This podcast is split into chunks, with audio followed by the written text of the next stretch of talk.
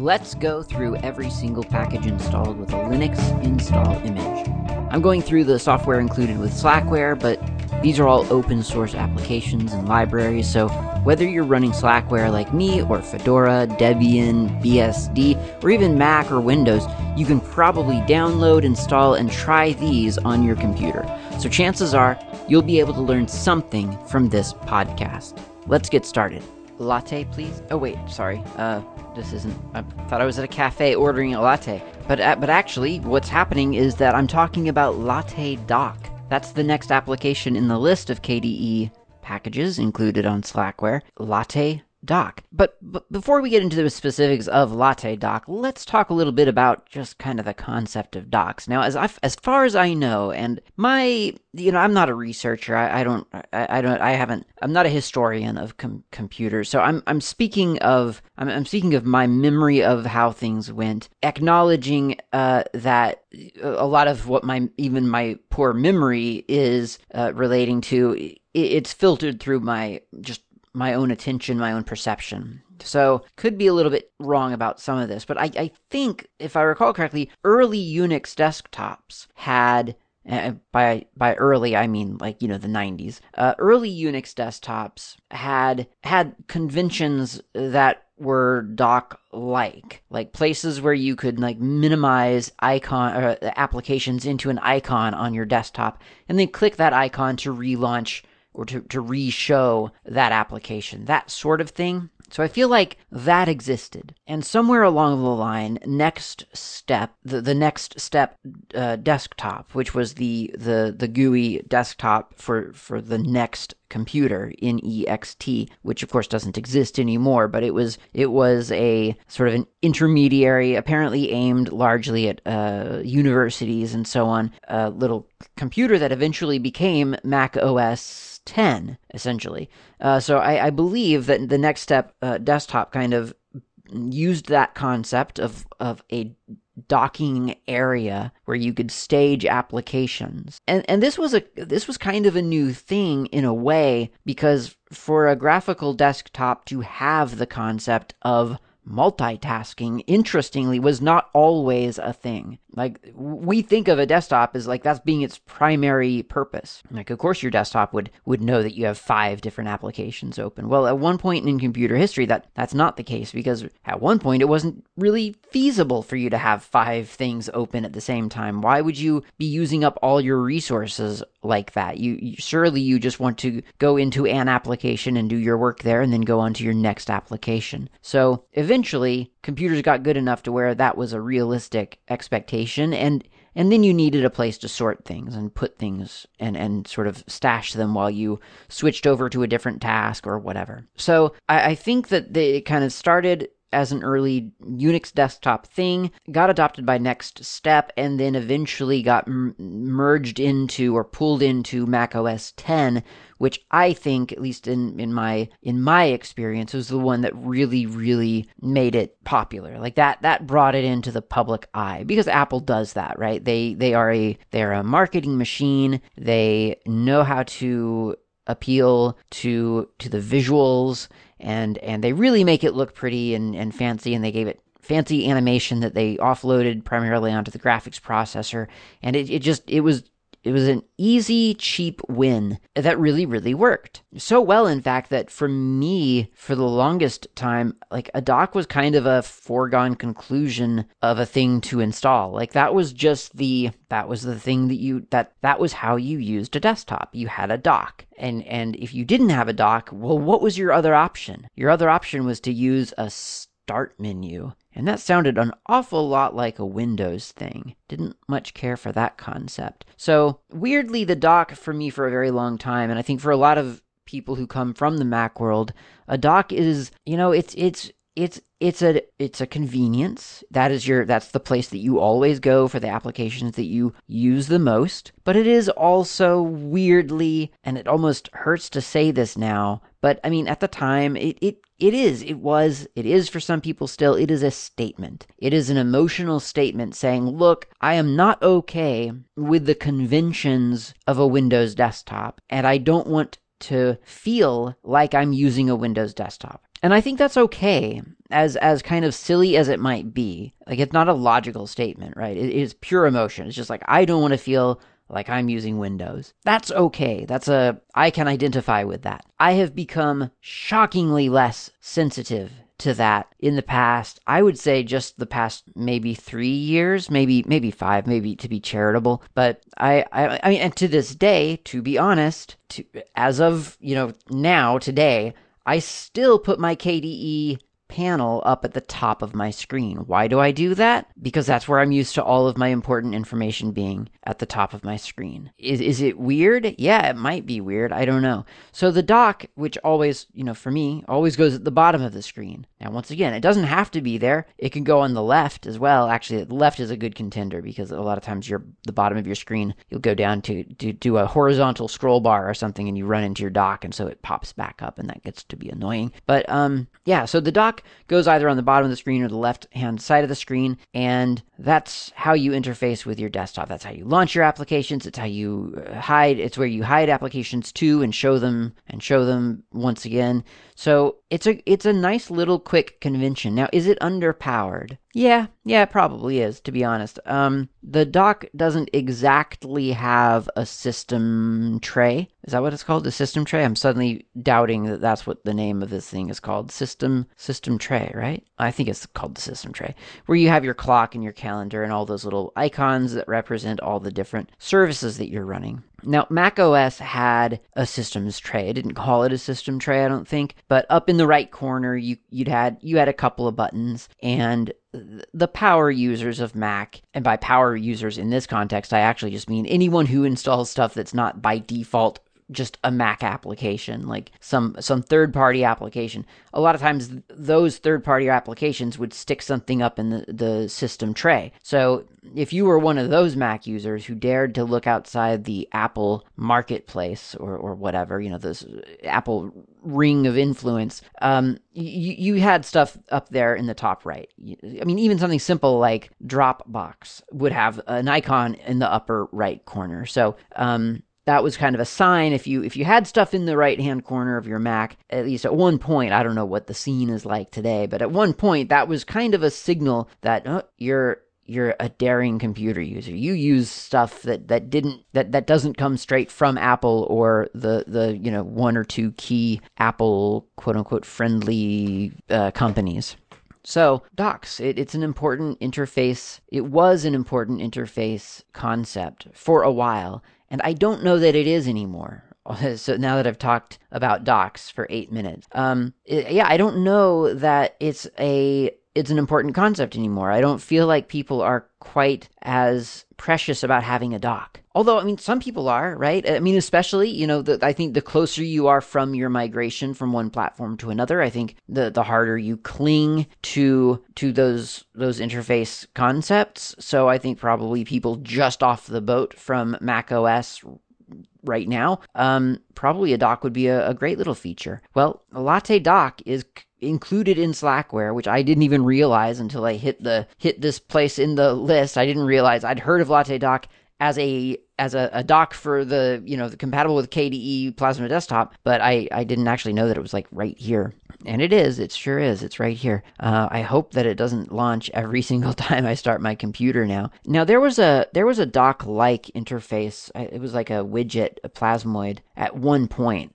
or, or maybe that was just something that I used to do, where you could take a panel and sort of shrink it down, and you could make it into a dock-like thing. Um, but this is this is a proper dock. Like it, it is a uh, an auto hiding, if that's what you want it to be, an auto hiding list of of applications that you have open, and you can cycle through them, and they get bigger as you roll over them, and you can click on them to bring them to well, to either bring them to the front or to take yourself to them, depending on your settings. Um, it's got a little useless analog clock, which really I wish was a binary clock, and it's got a bunch of different settings. Like if you right click on, I think any icon, no, right click on the clock icon, yeah, uh, you can edit edit con- configure configure latte. That's what I'm looking for. Configure latte, and that brings up a preference uh, box. You can put the dock on the bottom of the screen, the left or the top or the right of the screen. You can align it in the center, left, right, or justify. You can cause it to what it calls dodge active, which means if there's a an active window that intrudes upon the space of Latte Dock, then Latte Dock shrinks to the, the, the off screen, and then if you roll over that area with your mouse, then it pops back up for you until you roll out, and so on. Uh, you've got auto hide, dodge maximized, Windows just go below the dock at all times, um, on demand sidebar, lots of different options. I haven't I haven't tried them all. Uh, and then there's the appearance, so you can adjust the length of the dock, the background of the dock, the uh, the items on the dock, how they behave when you roll over them, and you've got an advanced mode that gives you even more options than than that. So lots to choose from. Really, really nice little dock. If you are if you think you like the dock interface, then, then latte is one to try. Like it really is, and and it's it's actually one of the few sort of remaining active ones. I mean, I feel like there used to be a lot more docks out there, and they've all kind of started to dwindle. Which again, I think I feel like the whole dock idea has become a little bit less urgent for a lot of people. And Actually, all this talk of a latte kind of makes me want to go get a fresh cup of coffee. Let's go do that really quick. I know it's not time for a coffee break. Let's do it anyway. Okay, enough of that. Let's move on to the next one. Layer Shell Qt. Layer Shell Qt is another Wayland library, and Wayland apparently, and this is, I mean, this isn't something that I know, it's just something that I've read, but Wayland, from what I understand, has this concept of a, a surface, and a surface is a, sort of a, a broadcast to to the rest of the system that there are paintable pixels here. So, for instance, if you're creating an application, then you might you, for for Wayland, then uh, uh, for the process to of, of Wayland to display it, um, Wayland will take your application and assign it uh, as a surface. And and again, that surface could mean that there are pixels that need to be painted in your system memory, or it might mean that there are pixels that want to be painted from the GPU. Either way, that's a surface. But in order for Wayland to sort of understand what kind of surface a, a, a, a, collection of pixels are, they need, there has to be some kind of um, differentiation, sort of of priority almost. So, for instance, an application needs to be refreshed, probably, more often than your wallpaper. So, a shell is how a surface in Wayland are kind of contextualized for for Wayland. Uh, so this uh, Wayland, no, not Lay, Wayland, uh, layer shell Qt is are some just some header files, and uh, it it's it, it it apparently helps ensure that that your application, your Qt application, is being assigned correctly within within the Surface uh, system of Wayland. The, the header files there are two of them. There's window and shell, or I should say shell.h, window.h. And uh, that's annoying. I'm going to use more? No, I'm not, apparently. Most.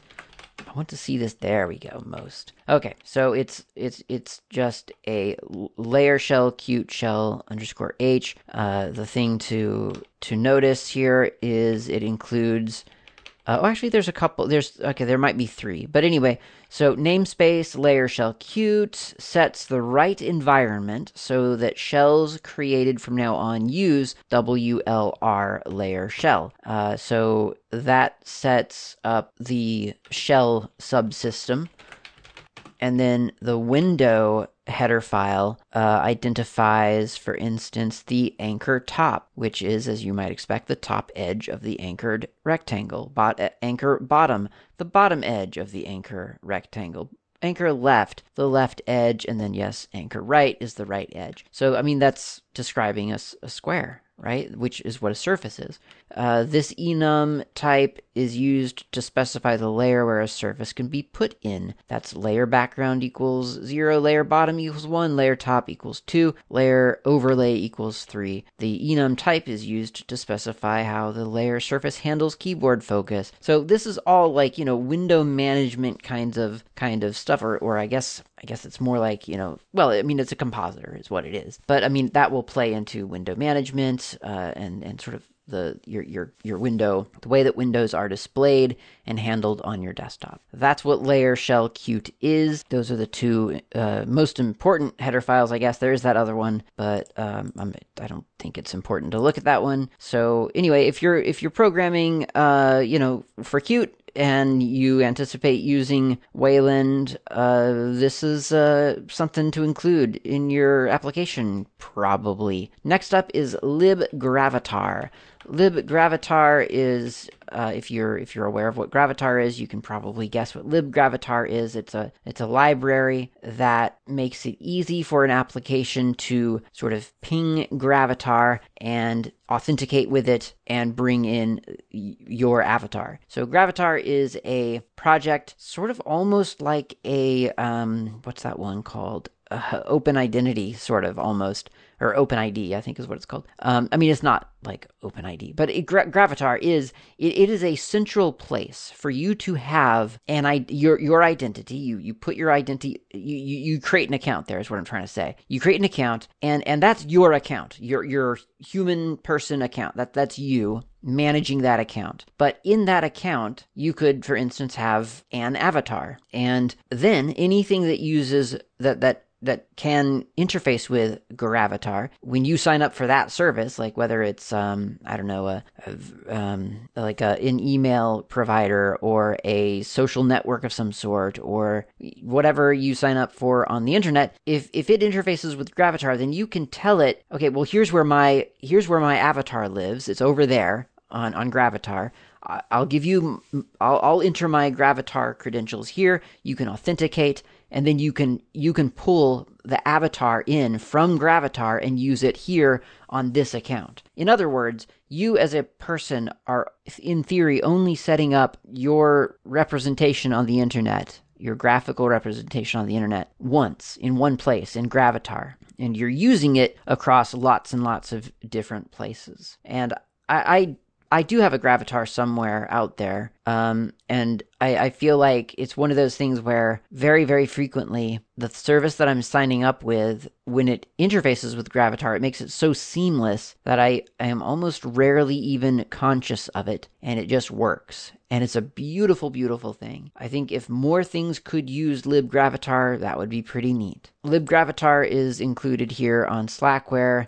So if you are developing a an application that that that has a reasonable expectation of of interfacing with the internet, you know, not not everything I, I think needs to do that, but some things it, it kind of makes sense, and certainly the KDE Personal Information Manager or the PIM suite could use that, right? Because you're emailing people. Maybe you want that that that sort of like little, you know, your your recognizable avatar, whatever it is. Maybe it's just your headshot. Maybe it's just your face. Maybe it's uh maybe it's a graphic that you identify with, or or a logo that you have assigned to yourself. Whatever it is, you might want to have that available when you're sending an email and, and attaching uh, a little avatar. So libgravatar makes it really easy for, for programmers to interface with Gravatar. And I think that's good. I think that's really useful actually. It's one of those really really useful conveniences. You know, it's not it's not essential, but it really is kind of nice w- when you want it. It's nice that it's available. All right, next up is uh, libkcddb. CDDB is a CD database out there on the internet where people enter the song, the track the the song titles and how many songs are on an album and the album the, the time of the songs and the album length and, and the album artist and, and so on of all the different albums that they like. Of course this was started for compact discs which no one really uses anymore. And i say no one acknowledging that there are several people who actually use cds still. Um, but it was it was very you know it was it was the main vehicle of listening to music for for a little while. So it really really made sense that it was a CD DB then. Um, now I, I don't know. Is it still does it still work as a CD DB? Maybe I'm not sure. I mean, a lot of things are recorded digitally ultimately, so compact disc. That doesn't really say anything about digital. Anyway, um, it is a useful thing. You'll you'll find uh, lots of sort of uh, lib what is ID3 tagger applications are are some are, are, things that frequently interface with or, or can draw information from CDDB. This library, as you can expect, enables that. So CDDB retrieval. Now CDDB, like like libgravatar, I guess, um, or rather lib libk CDDB, because this is specifically for the KDE framework. So, um, and and that way, you know, you have you have a lot of the conveniences that the KDE framework provides you. So this is not this isn't something that's necessarily general purpose. I mean, yeah, I mean it isn't. You you, you this this this has this has dependencies on the KDE framework. So if you're developing something for the KDE application suite, then this is the library that you would want to use f- to talk to CDDB. Sometimes talking to CDDB just means getting information from the database, but other times it also means submitting information back to the database. And all of that stuff is enabled through through this this library. And as you might expect it, it's a bunch of header files, a couple of SO library files, and uh, that's it. It's pretty straightforward uh, in a way. You can see it at work with Kid3, which I think I, I'm sure I must have talked about by now because that's a KDE application and it would have been included in the KDE package uh, software set, which is what I am talking about still today. libk cd db. After that comes libk. Wonder how many libks we're going to have. Compact disk, which is the CD playing and ripping library, again, specifically for the KDE framework, which is significant because when you do that, when when there's this kind of, I guess, unification or centralization of all of these libraries, that's when you get those really, really convenient things like there's a widget up the, in your system tray and, and it shows you all of your, all of the different media streams that you could control from from from from your desktop, which doesn't seem all that big of a deal, but I really, really appreciate this widget. Uh, I don't know if you know the one I'm talking about, and I don't really know how to describe it. I think it literally just called like media. Yeah, it's called Media Player. It's a it's a widget that you'll get sometimes in your system tray and on the KDE 5 desktop on Slackware, and it, it's a little circle. At least on mine, it's a little circle with either a play or a pause button icon in it and you can click on it and it it does. As i say it shows you the different streams happening and you might think well why would i have multiple streams of media going on my desktop? Well there are lots of reasons actually. Uh, you might be on a um, a meeting with someone and you have a media player uh, also uh, paused to you know that that could be playing music but you don't want it to be playing music because you're just about to go to a video conference or video meeting. So you can pause that player from from that widget. Or maybe you have maybe you're editing video but you've got a, a music player in the background and you want to be able to edit video for a while and then um, switch over to a different task for a while. And and at that point why not start the media back up your your uh, music back up? Or or maybe you've got a music thing and, and you decide that you're going to go to a, a, video lecture on the internet, and because the lecture is just spoken word, then maybe you could have both of the things playing. You could have your media, you know, your jazz music or, or ambient music, whatever you've got going, uh, sort of off in the background while you're listening to the, the, the person speaking to you in the in the lecture or the podcast whatever. So that's you know it's really nice to have a, a, whole listing of all the different things going on on your desktop and the ability to control them skip ahead a track pause it play it whatever so that's a, that's a widget I use a lot, and libkc, I mean libk compact disk will, you know, it hooks into that, and and it does that by just being header files that you could use in your application. So you don't have to you don't have to figure all that stuff out. It's just it's happening for you. Now you've got other things happening too. For instance, you've got uh, the position of playback, like where if you pause it, where where do you start back up, or or or you know if you want to check on on the progress, then what should the widget display for you? And so, or not that particular widget, but whatever application you're viewing this information from, uh, how, what should it show you? How does it get that information? Well, a lot of that is here in libk compact disk. So it's useful. And I think not only is it useful, it is it is something that helps sort of bring all of the components together. And it saves programmers a lot of time, obviously. If you if you want to have a media player and you don't want to exclude compact disc playback, it's relatively easy to to handle because of this library. All right, let's talk about libk dcraw. Uh, it's a C++ interface around the dcraw binary used to decode raw picture files. I probably shouldn't do this, but I'm going to talk about dcraw a little bit. dcraw is not what this is. This is libk dcraw. So this is building upon dcraw. But dcraw itself is a command written in C, and uh, it it parses raw photo data. And if you aren't really sure what raw photo a, raw photograph is, then I will attempt to explain. So, when you take a picture with a camera that shoots raw, it has to be a camera that that actually shoots in the raw format. And and I say the raw format. There's not just one raw format. Raw is more of an adjective. It's just what kind of photograph is that? It's it's a raw photo. What does that mean? Well, it means that there is not a or it, it is it betrays the fact that there's not a one to one ratio between the camera sensor, the thing recording the light levels and the color saturation of the of whatever you're taking a photograph of. There's not a one to one relationship between the camera sensors and the pixel that you eventually see drawn on your screen when you ask to look at that photograph. Because a camera sensor, it's not recording the luma value and the chroma value for R, G, and B all all all at once, all in in one sensor. That that it's one sensor for each value. I, I, I, I guess I'm not sure, but you know there there's more sensors than there are pixels in the end. So pixel or or rather those values that get recorded by the camera sensor have to be combined to produce a pixel of a certain color and brightness for your screen. Before that happens, before that translation has happened, you have a raw photograph. That's what RAW is. So DC RAW is an application that that looks at that raw sensor data and figures out how all of those bits and pieces go together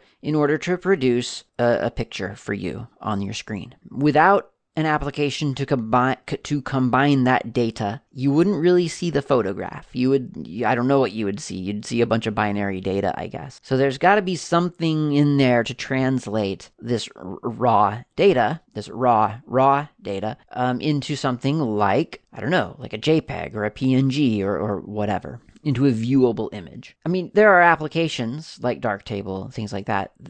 They can display the raw photo. Like they, they know how to, they, they use DC raw or maybe libk DC raw, and maybe the case of like uh, K, uh, no, digiKam. Um, you know, they, they can display that for you. Um, and I, and I, I don't know if there's an intermediary uh, term for when you're looking at that. I, I, I guess there must be, but whatever that is, living in memory, there it is on your screen, n- drawn onto uh, some some window on your desktop, living in in memory, and you can look at it that way in your digiKam or Darktable or whatever, or you can export it as a photograph, like a JPEG or a PNG or a WebP or, or whatever format you prefer, or you could save it as a raw, and then someone else on the other end needs to, again, have a raw parser so that they can look at, at, at that data. Now, the nice thing about raw data is that it is it is raw data. It's it's it's got all that data about a scene that you have photographed, and nothing's been locked down. Uh, you could you can run it. You you can use DC Raw or some other application to look at the data and it will that will give you a an interpretation of that data or you could you know write your own parser for raw and then you could see the photograph through the eyes of your own parser now what that would look like largely depends on how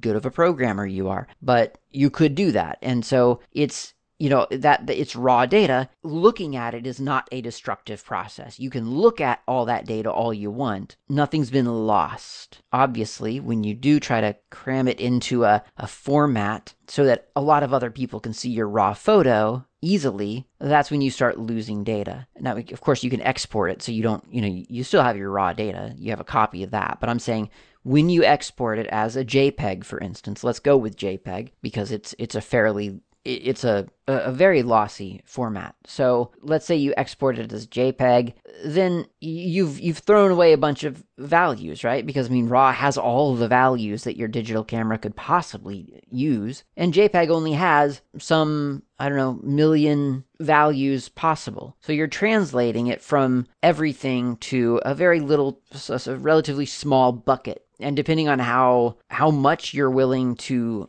lose when when exporting as a JPEG. It, it may be a very small bucket. I mean, uh, or, or PNG, you know, where you can do an indexed PNG and only have like 256 web web safe colors in your PNG. Well, now you've lost quite a lot from your um, from your raw photograph, haven't you? But maybe that's that's okay because as long as your computer can approximate what the photograph is supposed to look like, then that's good enough. The weird thing is, and, and the minute maybe this is why I like it so much, this topic. The weird thing is once you start talking about, well, what what does that photo really look like? You start to kind of realize how much perception matters on on or, or interpretation matters on perception, I guess. Because you, you take a picture of a nice green field with a beautiful blue sky, and in its raw form, let's assume, hopefully, that your raw photo captures a lot of that blueness in the sky and a lot of the green in the in the grass and the, the dark shades that were being cast by that tree over there on the right and and all the the sparkles of the sunlight on the the surface of the pond over there on the left. Beautiful in its raw form. It's also huge. And you have to send it to a bunch of people. You have to post it on your photo sharing uh, website or whatever. And so you have to get it into a format that's a reasonable size and, and reasonably well distributed so people can just open a web browser and look at the photo without, I don't know, downloading it and running it through some kind of raw decoder. So you do that, and then it's a question of not really what what you took a picture of, but now it's a question of what you want your picture to represent. And there are trade-offs to be made. There are always trade-offs to be made, even in on a film camera, but in, in digital, I think especially because digital only has relatively um, a narrow field of tolerance. At a certain point, that when when stuff gets really really dark, it just the computer just has to quit trying to differentiate, you know, the 79% dark from the 78% dark. Like how do you how do you differentiate those two shades of of black? Well, computers don't. They just say, "Ah, it's dark enough. Let's just paint it black." And so it's just it it goes and, and that's classically a problem area for computers is those really really deep shadows, things like that. Computers very frequently if you look at a net Netflix video or something, look in the shadows sometimes, and, and you might be surprised at what you don't see, or or the the the artifacts that you do see. And and the the same is true for the the white the, the hot spots, the really white bright spots in a in a photo a lot of in a digital photo a lot of times it's just a, it's it is it's just a white spot and if you were to see the same spot on uh, in the raw photo or on film you would realize oh well there's all kinds of gradation in there that, that just got reduced to one big white blob within um, in, in in the translation. So that's something to think about. I guess when you're photographing is that you're not necessarily always trying to reproduce exactly what you saw because you're probably not going to be able to. But your job as a computer user becomes how can you express what you liked about what you saw and that that then compelled you to take that photograph. It's it's an interesting concept. So anyway, that's enough about libkdcraw, I guess. libkdcraw takes the the the concepts and the principles of dcraw, I guess, and stuffs it into a library, which dcraw does not do. It explicitly says not going to bother doing that um, in fact, there's a, an FAQ on the author's website where the author just says that um, that doing library, you know, code in a library is is is difficult and messy, and he just prefers to um to do the the command. That's that's how he sees dcraw. So if you um, if you need dcraw it, within a, a, KDE application, you can get it by using libkdcraw, which is a C++ interface around dcraw. Which again, I, am pretty sure dcraw itself is in in C uh, in yeah in its C code. But anyway, that's um, that's libkdcraw. Very useful, very cool to think about how pictures and images are represented on computers. All right, let's talk about getting some coffee for real this time, and then we'll come back, take some listener email, finish up the show.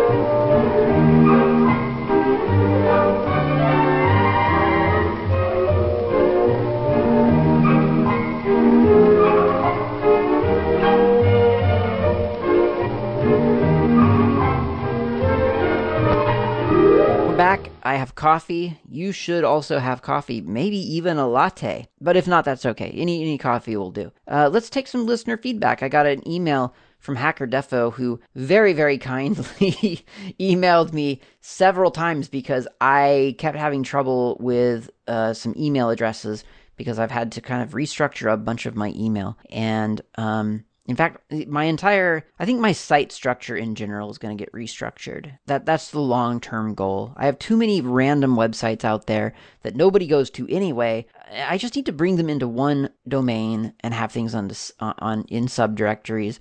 I really feel like for a while there it just seemed like domain name purchasing was the thing to do. And I don't I don't exactly know why that is. I I mean there was never any idea in my brain of like, oh, I should get Slacker Media in case a an entity called Slacker Media arises and wants to buy the domain from me for a million dollars. You know, it wasn't it wasn't like an investment. It was just like that would be fun, and you don't really think about the long-term maintenance of that. And now I think about long-term maintenance a lot more because it's it's been 10 years and and I just realized that I don't need to do that. I could just have one domain and then have subdirectories on that domain. You know, like internet sites were eh, designed. So yeah, I, I'm I'm learning important lessons here. But anyway, um, Hacker Defo very kindly emailed me very very patiently and and we kind of he actually helped me quite a lot figure out um, you know what needed to be worked on so i really appreciate that. Okay so hacker defo says a couple of episodes ago a few listeners went uh, vented their anger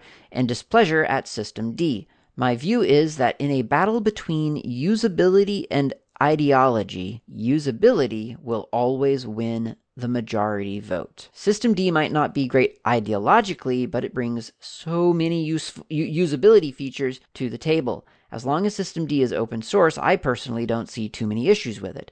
And for the folks who don't like the ideology aspect of System D, there are so many great alternatives out there. Void Linux, Devuan Linux, MX Linux, Antix Linux, Geeks Linux, Artix Linux, Salix Linux, ZenWalk, Linux, and of course, good old Slackware, to name a few, actually, to name nine specifically, HackerDefo. Uh, now, as to System D developer Lennart Poettering, employed by Microsoft, I don't see anything evil or unprecedented there. The creator of GNOME, Miguel de Icaza, has also worked for Microsoft. Python creator Guido van Rossum has been employed at various stages by Google, Dropbox, and Microsoft. And lately, I'd end up with a uh, oh, and lastly, I'd I I would like to end with a privacy focused messenger application suggestion. It's called Session, and it's simply superb in my limited usage experiments. It's cross platform, open source, and does not require a mobile number or email ID to get started. Give this one a go. GetSession.org. That is the URL being referenced here. GetSession.org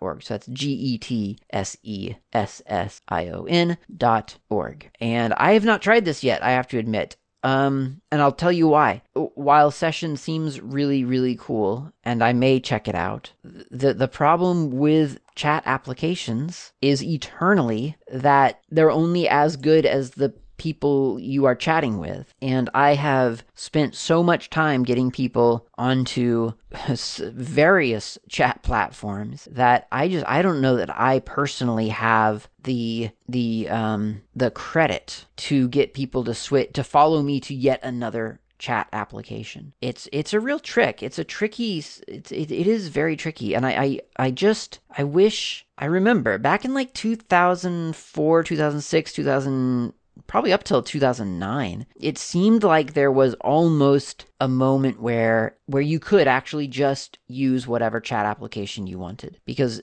the, the big ones were using XMPP, Jabber, and and it, it just all kind of worked out. And that was great. That was really nice. And then everyone wandered away from that and now we are we're back to where we started. We've got dozens of different chat chat applications, we got dozens of different video conferencing applications, and it's just so annoying. It just really is. It, it just it's one of those things about technology where you just you, it, it's not it, it is not pretty.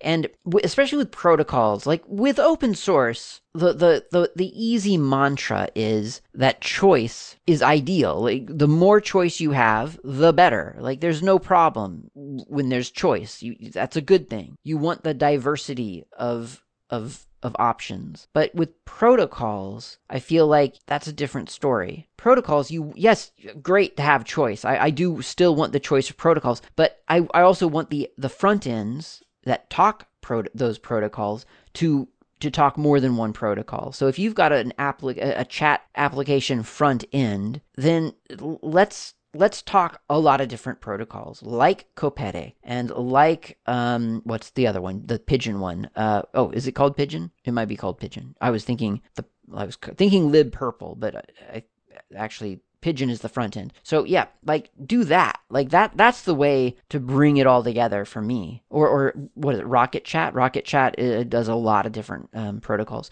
So I just wish that was that was a thing. But of course, and, and I mean obviously I've just listed three different projects whose goal is to do exactly that. Oh, Franz uh, is was another one. Um, so that's four four different things that that that strive to look across protocol and and bring all of those chat options together. And I, I just wish that was that was the default. I wish that would would be something that everyone everyone would do. Um, and and that's the you know the importance of open protocols too, because I mean if people have to reverse engineer the protocol for uh, your Discord application or something, then that makes it a lot harder to, to just connect right to Discord. Or if someone has to write a bot, which I've had to do several times, write the bot for Discord so that it can pipe all of the messages to and from element, uh, ma- you know, ma- matrix, so you can bridge the two. It's just it gets it, it's it's annoying and and it, and it's annoying not just because it's mildly inconvenient, but it's annoying because there's a lot of um, rep- there's a lot of reinvention of the wheel, right? We're we're all writing these stupid bridges, or uh, all these application a- application developers are having to um, reverse engineer the same the same code. It's just it's silly. It feels inefficient. It feels like a waste of our technological uh, budget. Okay. Anyway, back up to System D stuff. So Hacker Defo says um, I, I liked this this thing that Hacker Defo said. My view is that in a battle between usability and ideology, usability will always win the majority vote. I, I think that's um that's a that's a gem right there. I mean that's that's got to be right. It's, it's, very, very true. Ideology versus usability. We've seen it time and time again. Usability is, I mean, to be to be fair, you know that that that's a dangerous quote because you could say, oh well, ideology versus usability, usability. So therefore, uh, you know, the the the reverse logic of that would be that therefore Microsoft Office is more usable than LibreOffice because Microsoft Office has more installs than LibreOffice. I, I assume. I don't know. Um, and that would be, you know, I I think I would argue that that's probably not true at all. I mean, I don't don't actually know. I haven't used Microsoft Office, but LibreOffice is quite usable. I have I have found, and and that's coming from someone who doesn't use Office I didn't use op- Office applications very frequently, and I, have really just kind of taught myself the the, the wonders of LibreOffice o- over the the past couple of years, and loving it, absolutely loving it. So you can't you, you know it, it's not it isn't a super flexible statement possibly um, but i think it's an important statement because I, I i think there's a lot of truth there and and I, I you know i don't know if system d for me personally even if this quote applies to system d for me personally because once again i'm happy with either. I'm i'm happy with system d i'm happy with no system d. From my perspective, it doesn't really make that much of a difference. That said, there's a lot of things that System D can do to make certain things really, really usable. The way that it manages containers is really, really useful. And yes, you can you, you can do things to, to help manage without System D.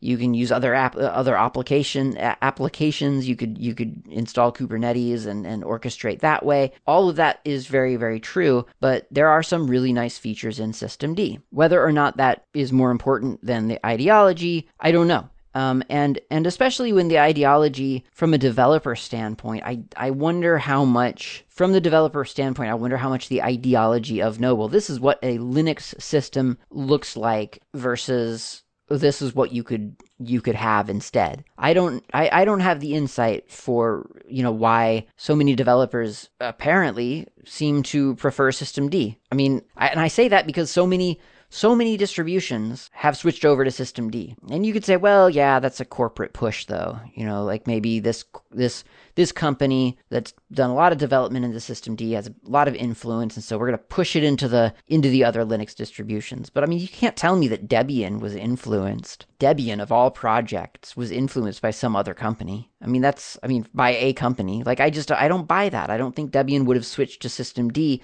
if if there wasn't a good reason for it. I I guess I could be wrong, but that's just how I feel about it. And you can't tell me that um, that Ubuntu would have switched to System D if there wasn't a good reason. Because Ubuntu, I mean, that's the company, or rather, that's the distribution. Canonical is the company that doesn't they they don't make rational choices at all ever like that's just not something they're they're that's not something canonical does i mean i could I, I couldn't even list all the things that they've decided to go off on their own in their own direction for even and and time after time they they fail. They're what what Mir and um and Unity and Ubuntu One and you know all the things that I usually list when I'm talking about Ubuntu. They they, they just do whatever they feel like, and and I don't feel like it's it's always rational. I mean, I, I really do. I feel like a lot of times they are very obstinate and they do what they, they they try to do something, even if it's going to splinter the market, and then it doesn't work out for them, and they switch back to the thing. I mean, even System D they avoided for for a while, and they were using whatever that service command is, I guess, just System V. Um, and and then finally they switched over to System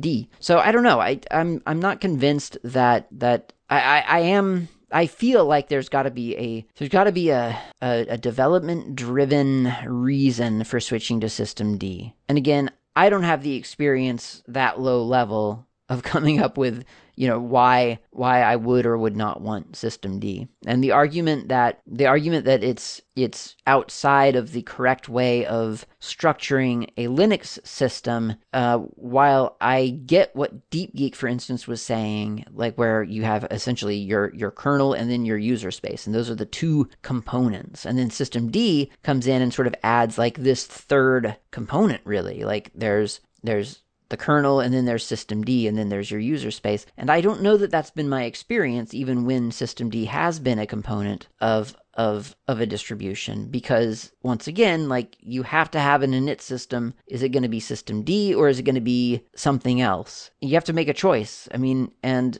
and that's that's that. Like you have to have something running your init. That that's that it's got to be there. And so, what do you want to slot in? Now, I will agree that that's a fake modularity because in practice, a lot of distributions have systemd as a dependency of like the whole user space, which I think is wrong. Like I personally, I think that's a bug with package manager. I think that if you're going to have systemd, great, that's fine, but have it have it be more like a meta package of an init system, and you could put in systemd or uh, what is it, ninit or or minit or whatever that other one was. Although maybe both of those two are gone. OpenRC, uh, you know, whatever system you want to slot in there as your init system. So, but as far as I know, and I could be wrong, but I don't think that's a system debug. I think that's a package management, uh, you know, structure of of of of how a distribution is built bug. Which I would, I I absolutely argue that that should not be the case. Like you should be able to remove system D and still have a working system. I mean, as long as you put something else, you know,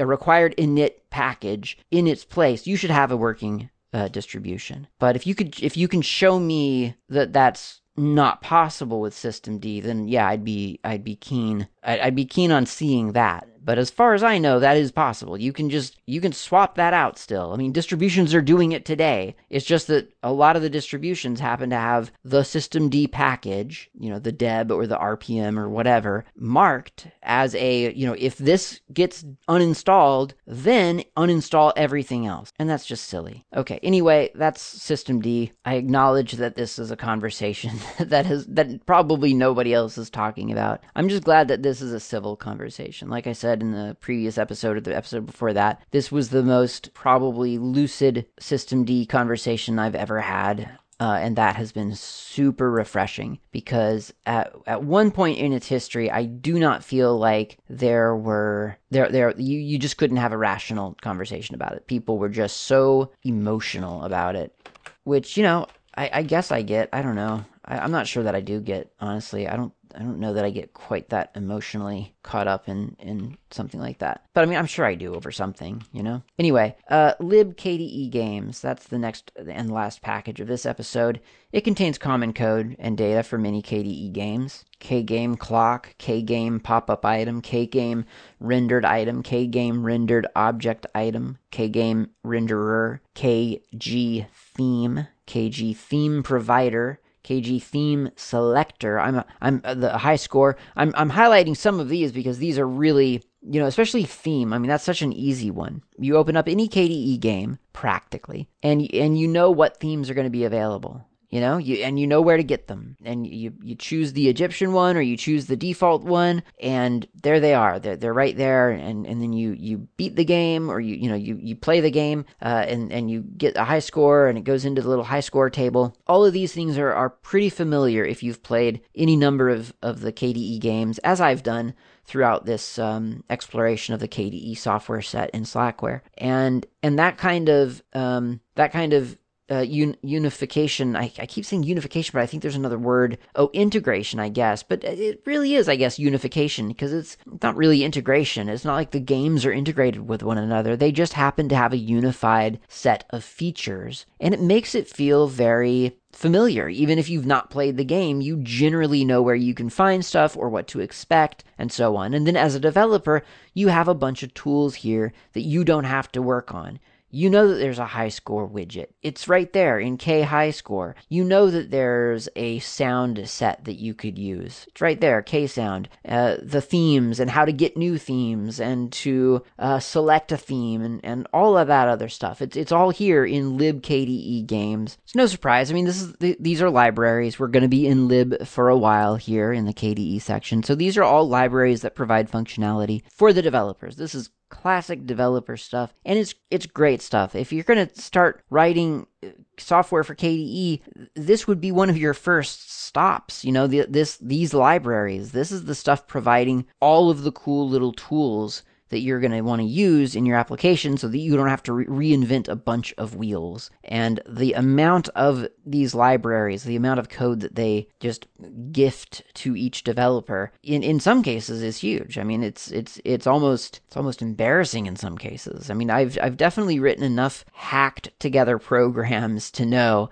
that you can, you know, with the right set of libraries, it it's almost like you're not writing the application anymore. You're just stringing someone else's code together. And that's okay. It's open source. It's supposed to work like that. In fact, I dare say, as I've hinted several times in the past, I dare say it should be more like that. Like, I don't know how that's going to happen, uh, but, but that's what I would like. Like, I, I don't, I'm not precious about programming personally. Um, I think there's a lot of space for for components to exist and to get just strung together in the play in, the way that a user wants them to get strung together. I mean that was after all the original idea of the Unix terminal, the pi- Linux pipe or U- Unix pipes, the pipe construct. That was the idea. Let's pipe a, a, list function into the line count function, and then we can get the total of lines contained in the, in this, or how many files there are in this directory. Let's pipe the cat function out to the uh, function for a line count, and then we can get a, a number for how many lines there are in this file, and so on. So, I mean, people sort of quote unquote programmed all kinds of cool things using pipes, and that's just stringing other people's code together. So let's do that for everything else. Like, why, why why should it be difficult for someone to to quickly whip up a a digital card deck? I just want I want I want, I want a thing that shows me the the face of a card in a deck so that I can draw cards and, and get ra- random objects on my screen. Uh, a digital deck of cards, obviously. Why should that be any harder than sort of describing what you want to the computer, more or less, and then just making it happen? You shouldn't have to know about refresh rates and what toolkit you're, you're going to use and what codec the images are are are are encoded as what, what, what format they're encoded as and so on it should just it should just be you shouldn't have to program the button and what uh, what function it calls there should just it should just should just be able to sort of like I don't know drag and drop or something. And I know there are applications that do that. I'm just saying it should be that easy. It should, really should. It should be that easy to program today in the modern computer world. It should be so easy to program, and it's not. And these libraries don't make it that easy. But that's the kind of thing that I think we should all be shooting for. Is like what a, a, an experienced developer sees when they see these libraries. That's what I would love for us all to see at some point when we're when we sit down to program. Anyway, those are my thoughts on programming, completely unsolicited. Thank you very much for listening to my show this week. I will go have some more coffee and then I'll be back next week for more software from the KDE software set of Slackware 15. Talk to you then.